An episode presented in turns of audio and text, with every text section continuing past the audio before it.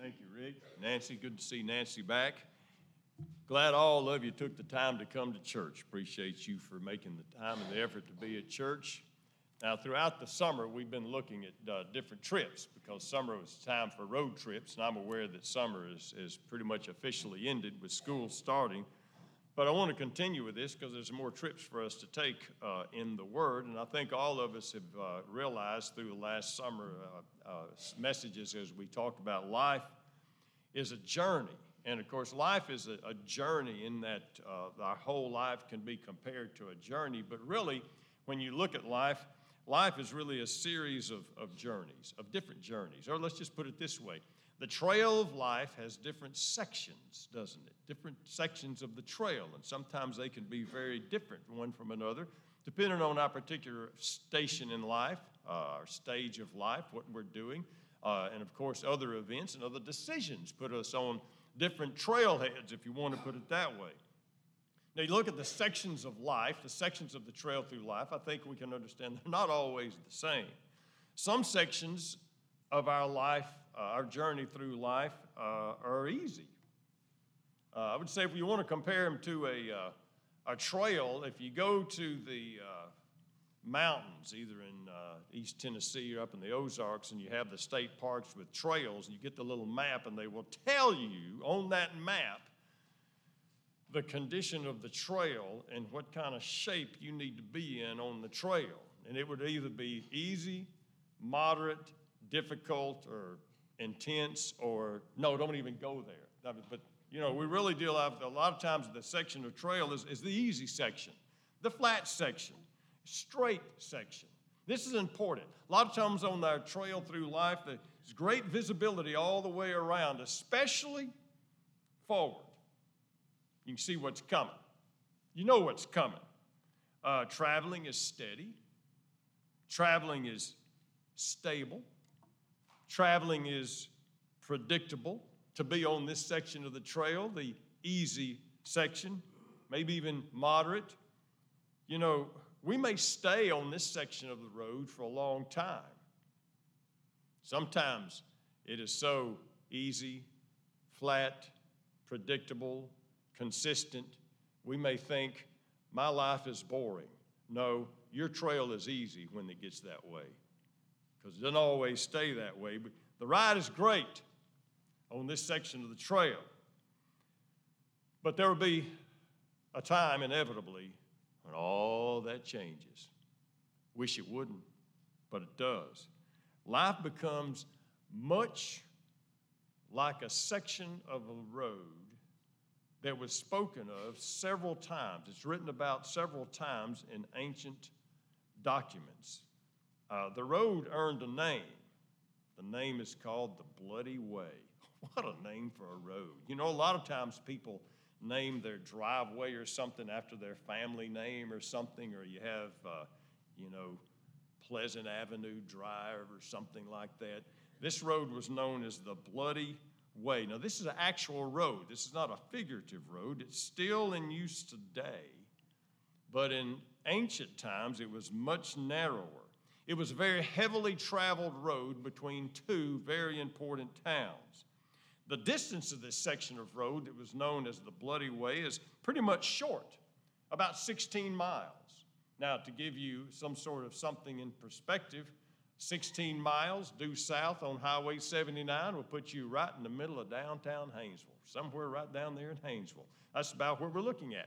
If you go 16 miles in this direction, you'll have a uh, equally notable town, downtown McNeil, if those two words can be put together, downtown McNeil, but you'd be right there. So that's how, that's how you said, well, that doesn't, that's not too bad. I think we can manage that.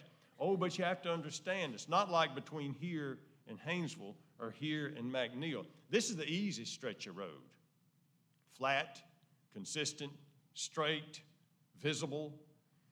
This road between the two towns would take a drop of 3,500 feet in elevation.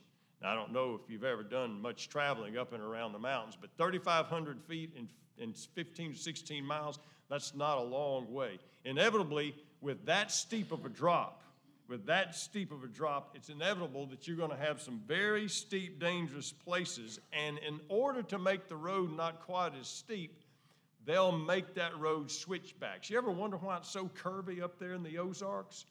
It's curvy because instead of going straight up the mountain, which was just pretty much impossible in the early days of horse travel and even walking and not even cars, they go back and forth to make the road not quite as steep.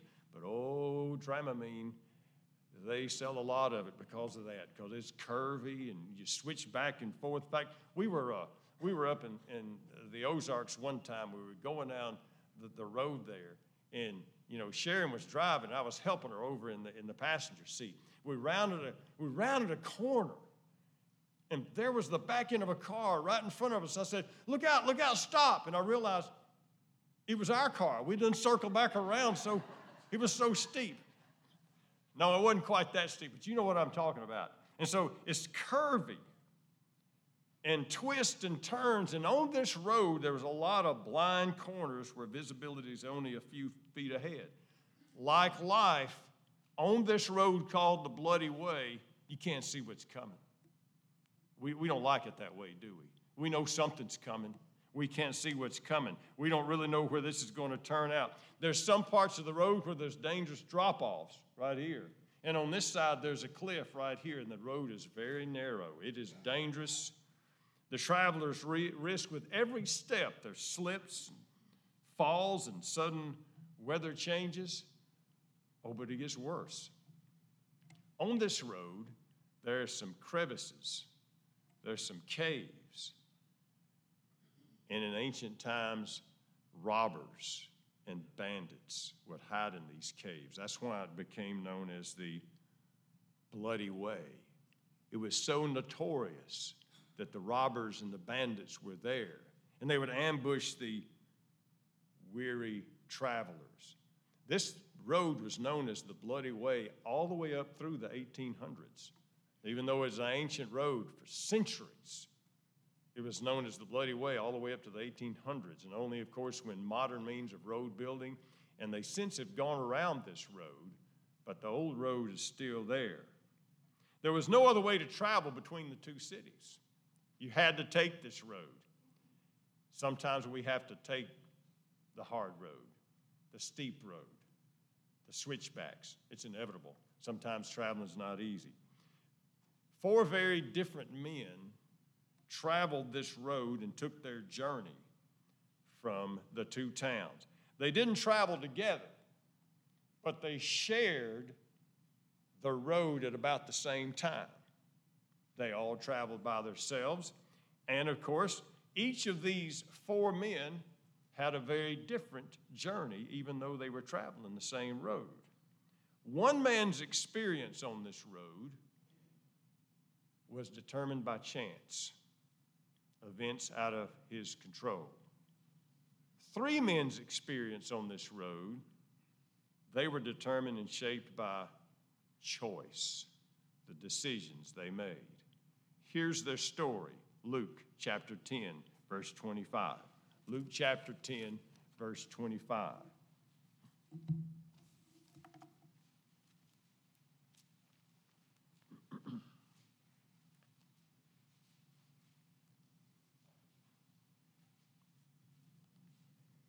And we recognize it as one of the most familiar parables of Jesus. Scholars are divided is this a parable or is this an actual event? Because of the twists and turns of the event, many scholars think this was an actual event because most Jewish people would not believe that Jesus could make up a story like that, and they would pretty much discount it as just simply a story because the ending is so outlandish they wouldn't have believed it. Most scholars believe that this is probably the account of an actual event because this road was so notorious. Uh, four men uh, on the same road. Jerusalem was 2,500 feet or 2,600 feet above sea level. Jericho, 900 feet below sea level. And of course, the elevation difference was uh, 3,500 feet. All of us will have to travel, of course, these kind of journeys through life. And all of us, we'll be honest, all of us have been like each of these four men in life. All of us. And let's read their story in Luke chapter 10, verse 25. Would you stand as the scriptures read, please? and behold, a certain lawyer stood up and tested him, saying, Teacher, what shall I do to inherit eternal life? What is written in the law? What is your reading of it? He said to him. He answered and said, You shall love the Lord your God with all your heart, with all your soul, with all your strength, with all your mind, and your neighbor as yourself. He said to him, You've answered rightly. Do this and you will live. But he, wanting to justify himself, said to Jesus, And who is my neighbor? Jesus answered and said, A certain man went down from Jerusalem to Jericho and fell among thieves who stripped him of his clothing and wounded him, departed, leaving him half dead. Now, by chance, a certain priest came down that road. When he saw him, he passed by on the other side. Likewise, a Levite, when he arrived at the place, came and looked and passed by on the other side. But a certain Samaritan, as he journeyed, came where he was. When he saw him, he had compassion. So he went to him and bandaged his wounds, pouring on oil and wine. He set him on his own animal and brought him to an inn and took care of him. On the next day, when he departed, he took out two denarii, gave them to the innkeeper, and said to him, Take care of him, and whatever more you spend, when I come again, I will repay you. So, which of these three do you think was a neighbor to him who fell among the thieves? And he said, He who showed mercy on him. Jesus said to him, Go and do likewise. Let's pray together. Father, we thank you for the teaching of Jesus. We thank you these teachings were written down. We still have them today. We have them for a purpose. We ask that purpose would be seen in our lives, that Father, you had hit us with the truth of where we are on our journey through life and how we're traveling. In Jesus' name we pray. Amen. You may be seated. Now, before we get into the parable, to really understand what the parable is speaking of and just kind of get the main meaning of the parable and not get lost in the weeds on some technicalities here, let's look at the question that started it all. The question that started it all is in verse 25 a certain lawyer stood up and tested him, saying, Teacher, what shall I do to inherit eternal life? And so that I was asked of Jesus several different times, realized that he was an expert in the law. Who asked this question? He was a lawyer. And when we talk about a lawyer, it wasn't just simply civil law because you couldn't separate the two in the Hebrew culture. Civil law and biblical law were just like that. They were all found in the first five books of the Bible. He was a lawyer, which means he was an expert. He knew the Bible inside and out. That's important. He knew the Bible inside and out. He was an expert in the first five books of the Bible and, of course, the other books of the Old Testament. He was a scholar.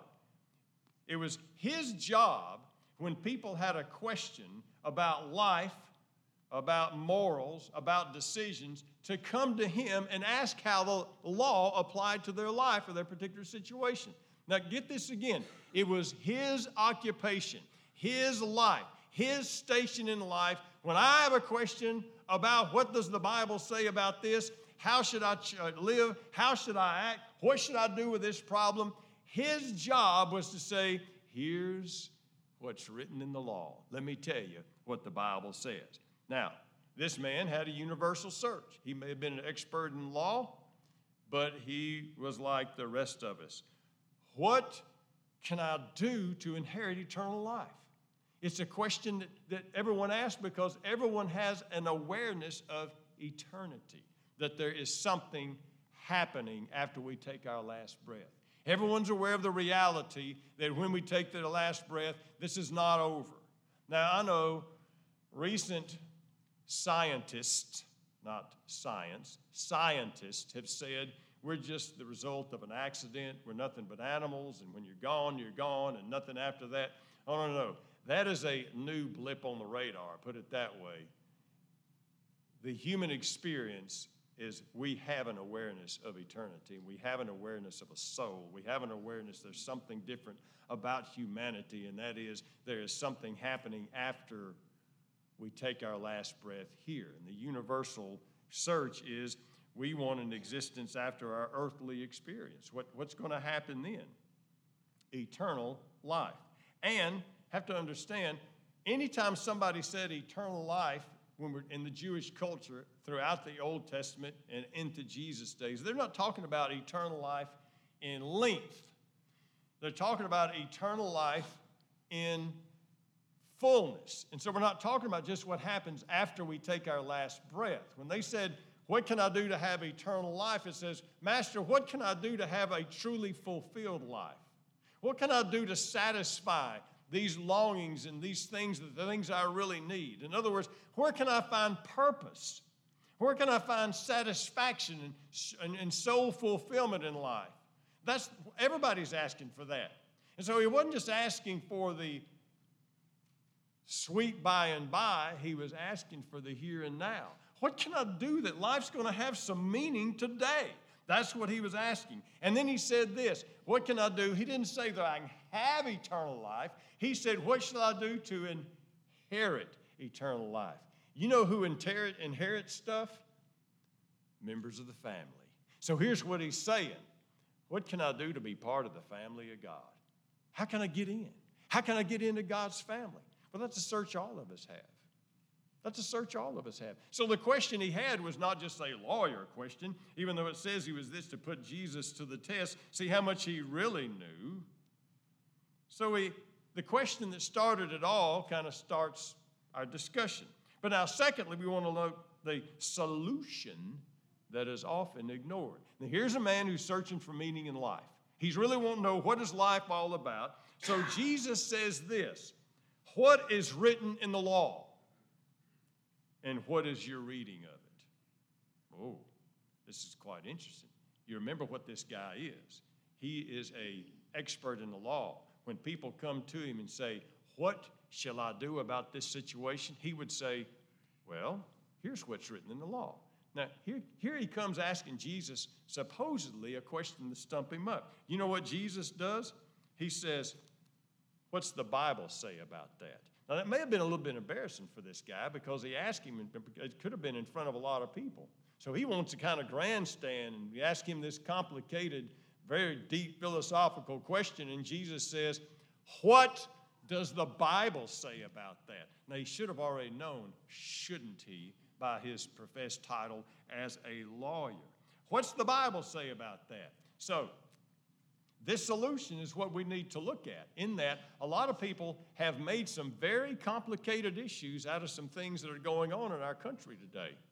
Some very, some very deep questions about who we are and what we are and and decisions people make and lifestyles people travel down and all these things are beginning to be accepted and, and everybody's confused about which lifestyle is good and bad and so forth. And they come and say brother eric is this okay? Or is this wrong? Or is this wrong? And you know the solution? What does the bible say about it? There's where we find it. It's, many times it cuts through a lot of the complicated stuff that we somehow have, have tried to, to wade through and we get clear, concise answers about how we should live and how we should act and what should be going on in our lives when we finally say, What's the Bible say about it? Oh, but the solution doesn't stop there. What's the Bible say about that? And he says, What is your reading of it? Now, he was the expert. But let's, let's put it another way. What's the Bible say about it? And then the next thing is, what are you doing about what the Bible says?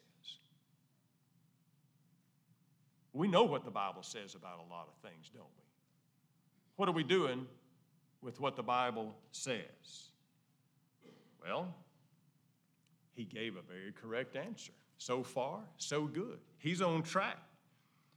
He answered and said, you shall love the Lord your God with all your heart, with all your soul, with all your strength, and with all your mind, and your neighbor as yourself. Now, where do you find this? Well, love the Lord with all your heart, strength, soul, and mind. We looked at this several weeks ago.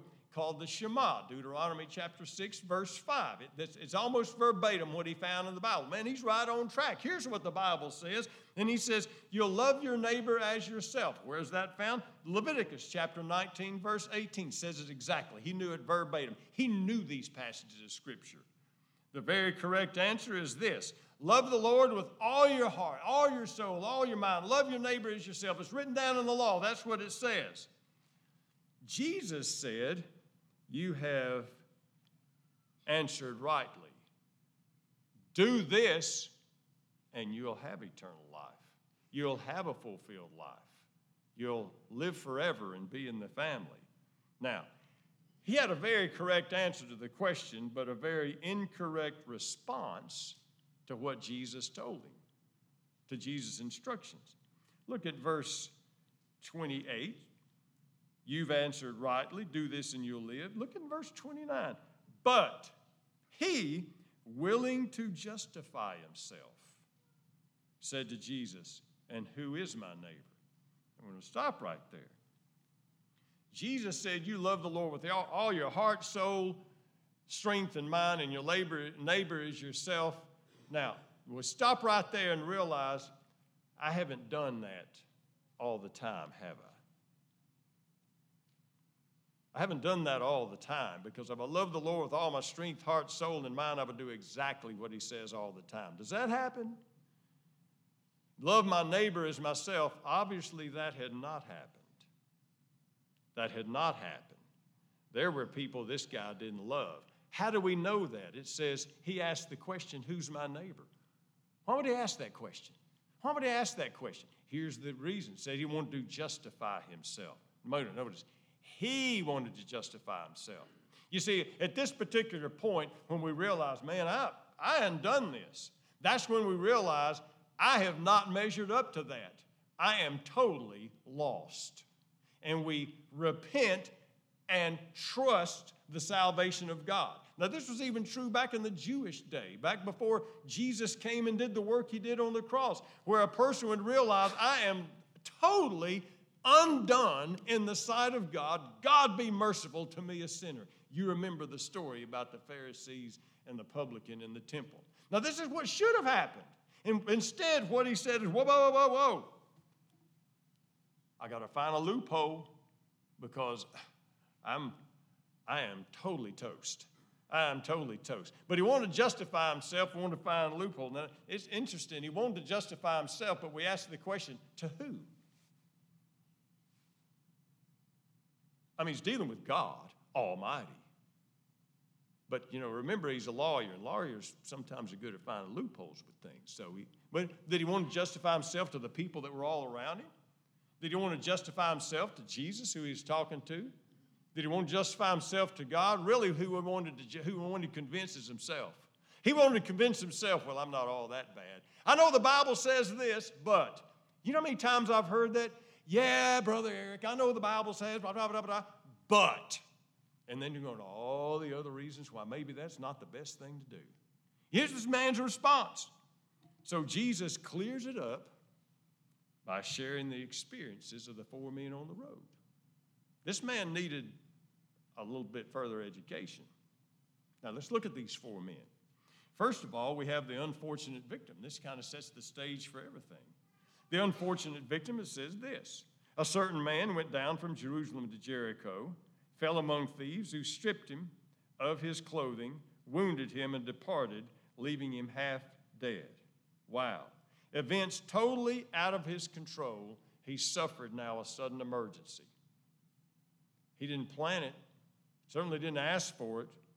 He was in need of the help of another human being. There's a lot of applications here. We're going to go on and not deal with all the applications of every single part of this, but the application we look at is this these kind of people are everywhere on the road you're traveling and I'm traveling.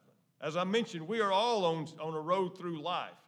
And sometimes in our easy traveling or our hard traveling, we come in contact with people who have been beat up and hurt and injured and wounded. And life is just, just torn their hearts out of them.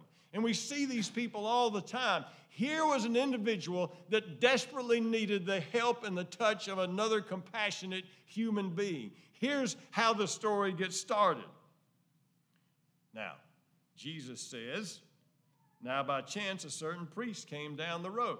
Now, at this time, the hearers would say, Oh man, a sigh of relief. Help's on the way. The preacher's coming down the road. Surely he'll help him.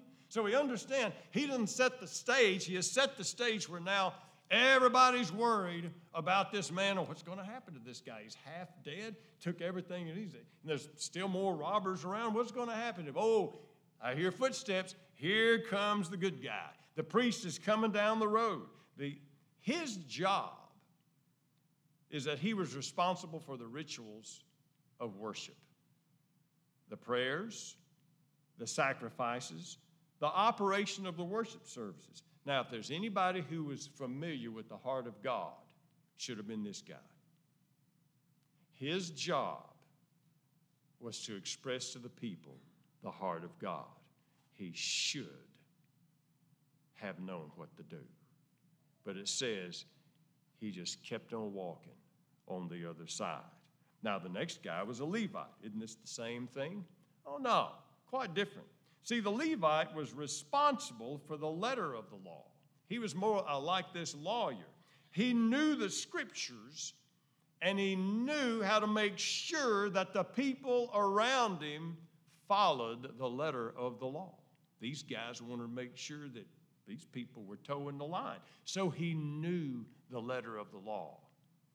And it's quite interesting. The letter of the law said you'll love your neighbor as yourself. Now, the other lawyer wanted to find a loophole.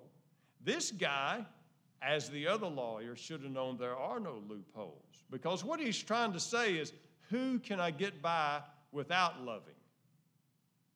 You shall love your neighbor as yourself. And to ask the question, who's my neighbor, is there's some people I need to love, but then there's some other people I'm just off the hook. That's exactly what he's saying. You say, man, that's horrible. Yes, it is, isn't it? But we're a lot like this guy sometime. Let me see, tell you what the Bible says. In Leviticus chapter 19, verse 18, it says, You shall love the, your neighbor as yourself. But it goes even further. Further on in the chapter, it says this If a stranger deals with you in your house, you shall not mistreat him.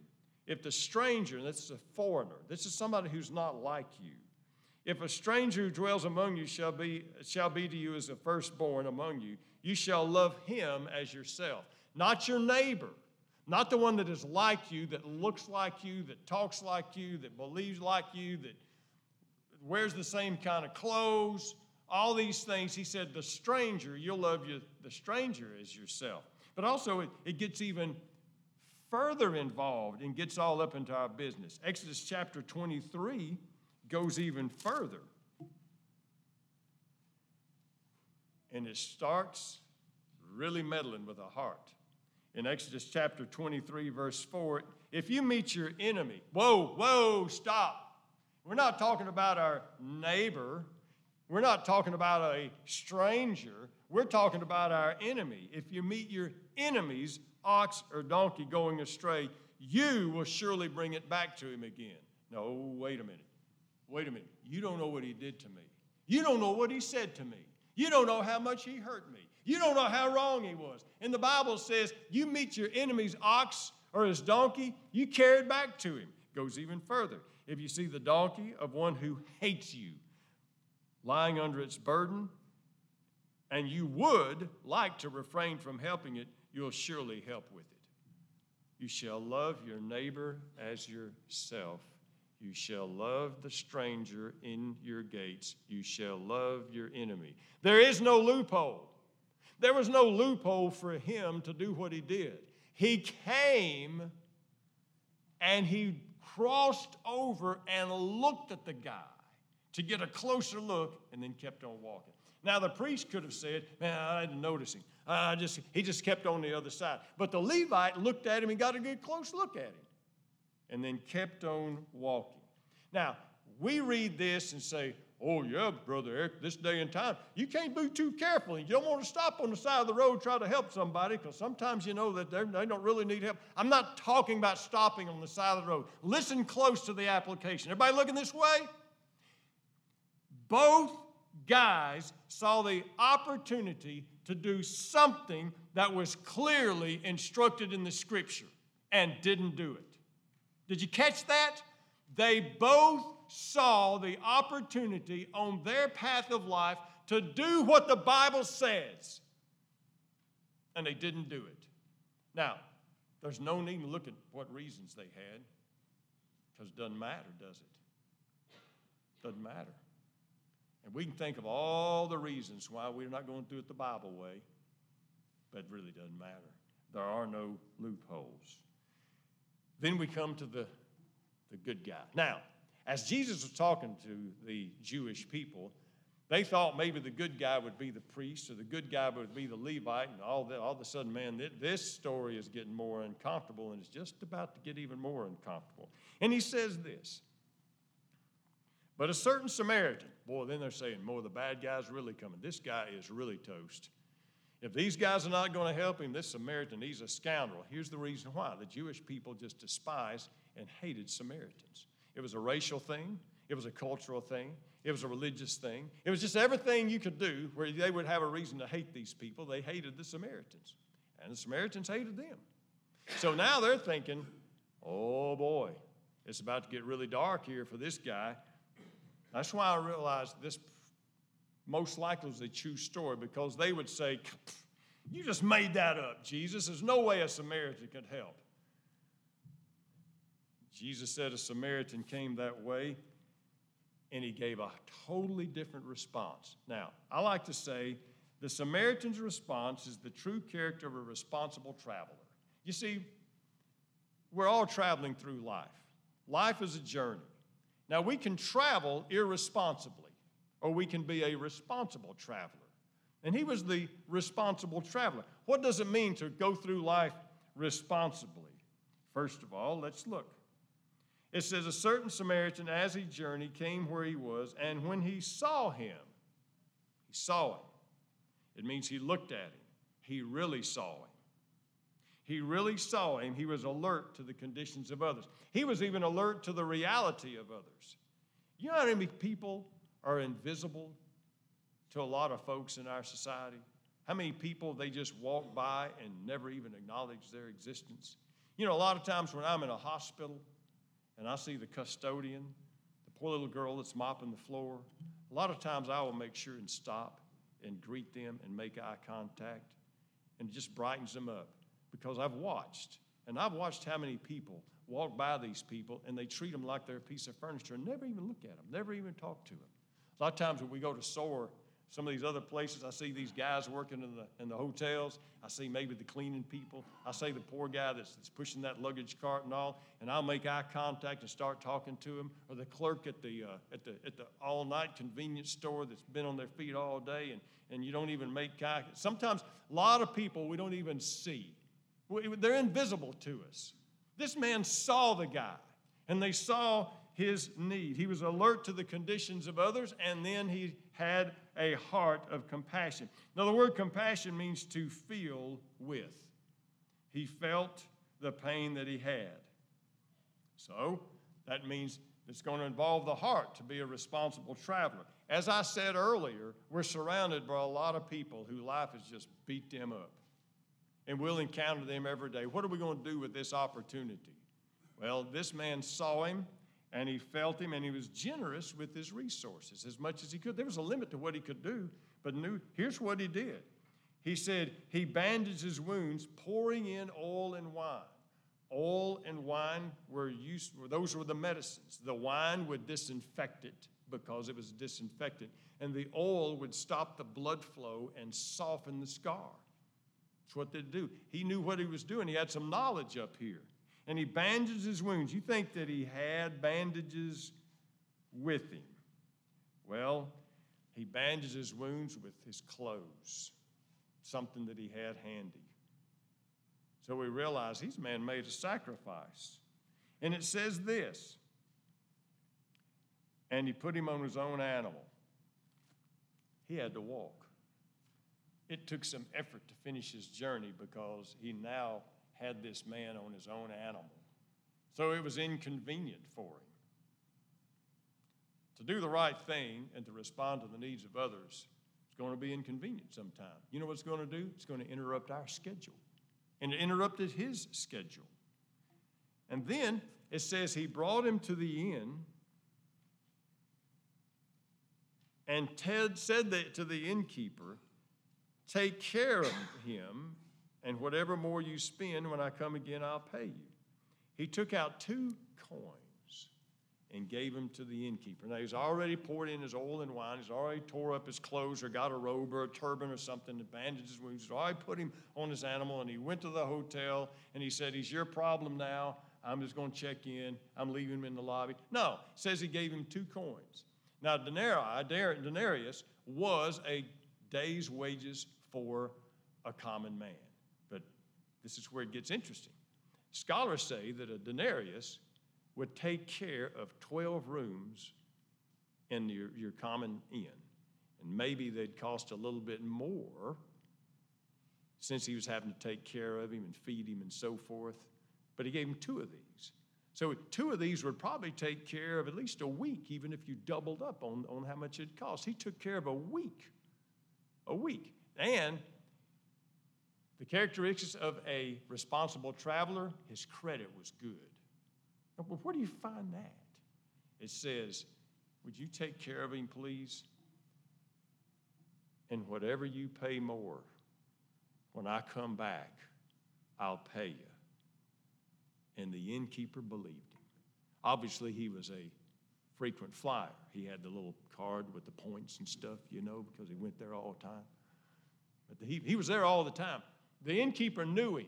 The innkeeper knew him and said, I can trust him. Is that you? Is that me? Can people trust us? Can people trust that we're going to do what we say we're going to do? Is this credit good? Now, I'm not talking so much about finances, although that is important. It is important. There's a resource we have in life called trust capital. That is, how much can people trust us? And you squander it, it's hard to ever get it back. This guy had trust capital. So we understand he was honest in his dealings. Now, Jesus could have said this. Now, you tell me, Mr. Lawyer, who loved his neighbor? That's the question that he asked. Who is my neighbor? Who do I have to love? But no, he said this way Who was the neighbor to him that got hurt? You see, he was wanting to know who is my neighbor. That means he's analyzing the lives of others. And Jesus turned it back around and say, Who was the neighbor?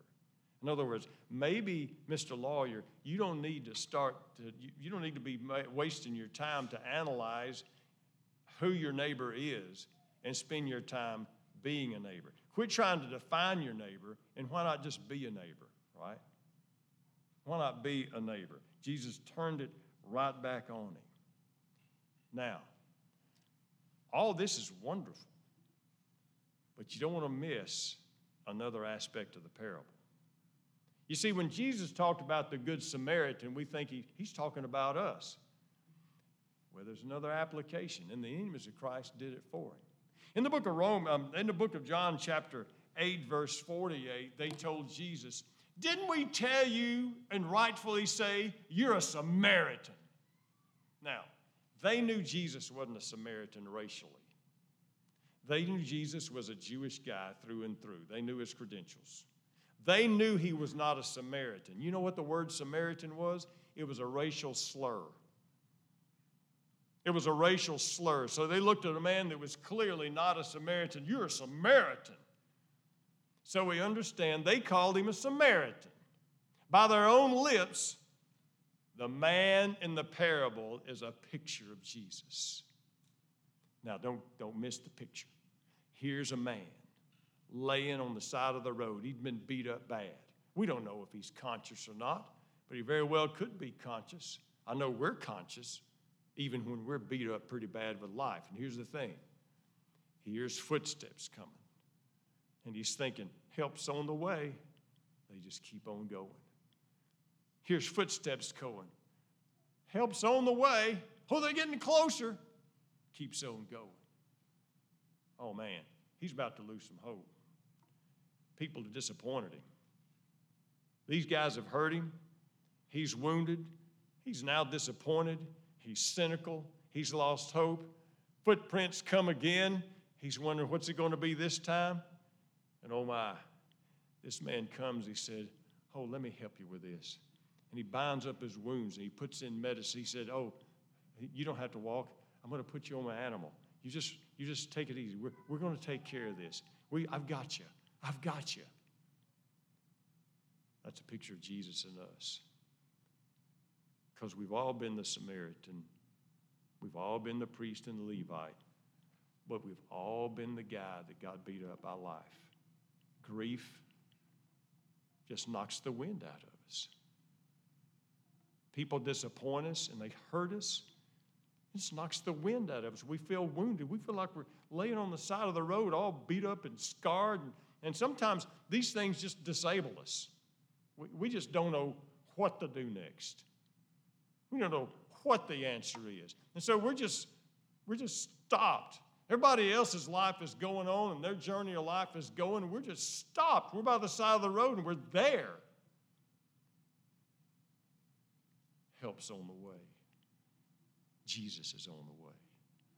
And that Samaritan came and just as just when it looked like it was all hopeless, here comes help. That's what Jesus does for us. Whether it be a spiritual situation where you are just totally undone by your own decisions and you're all beat up and scarred up and hurting, Jesus is on the way. Maybe it's something's going on in your world that just knocked the wind out of you. Help's on the way. Jesus is coming, and He wants to bind those wounds up, and He wants to carry you. He wants to say, I'm going to take care of you. We're going to get through this. We're going to get through this together because I've stopped. That's Jesus. You see, what will I do to inherit eternal life?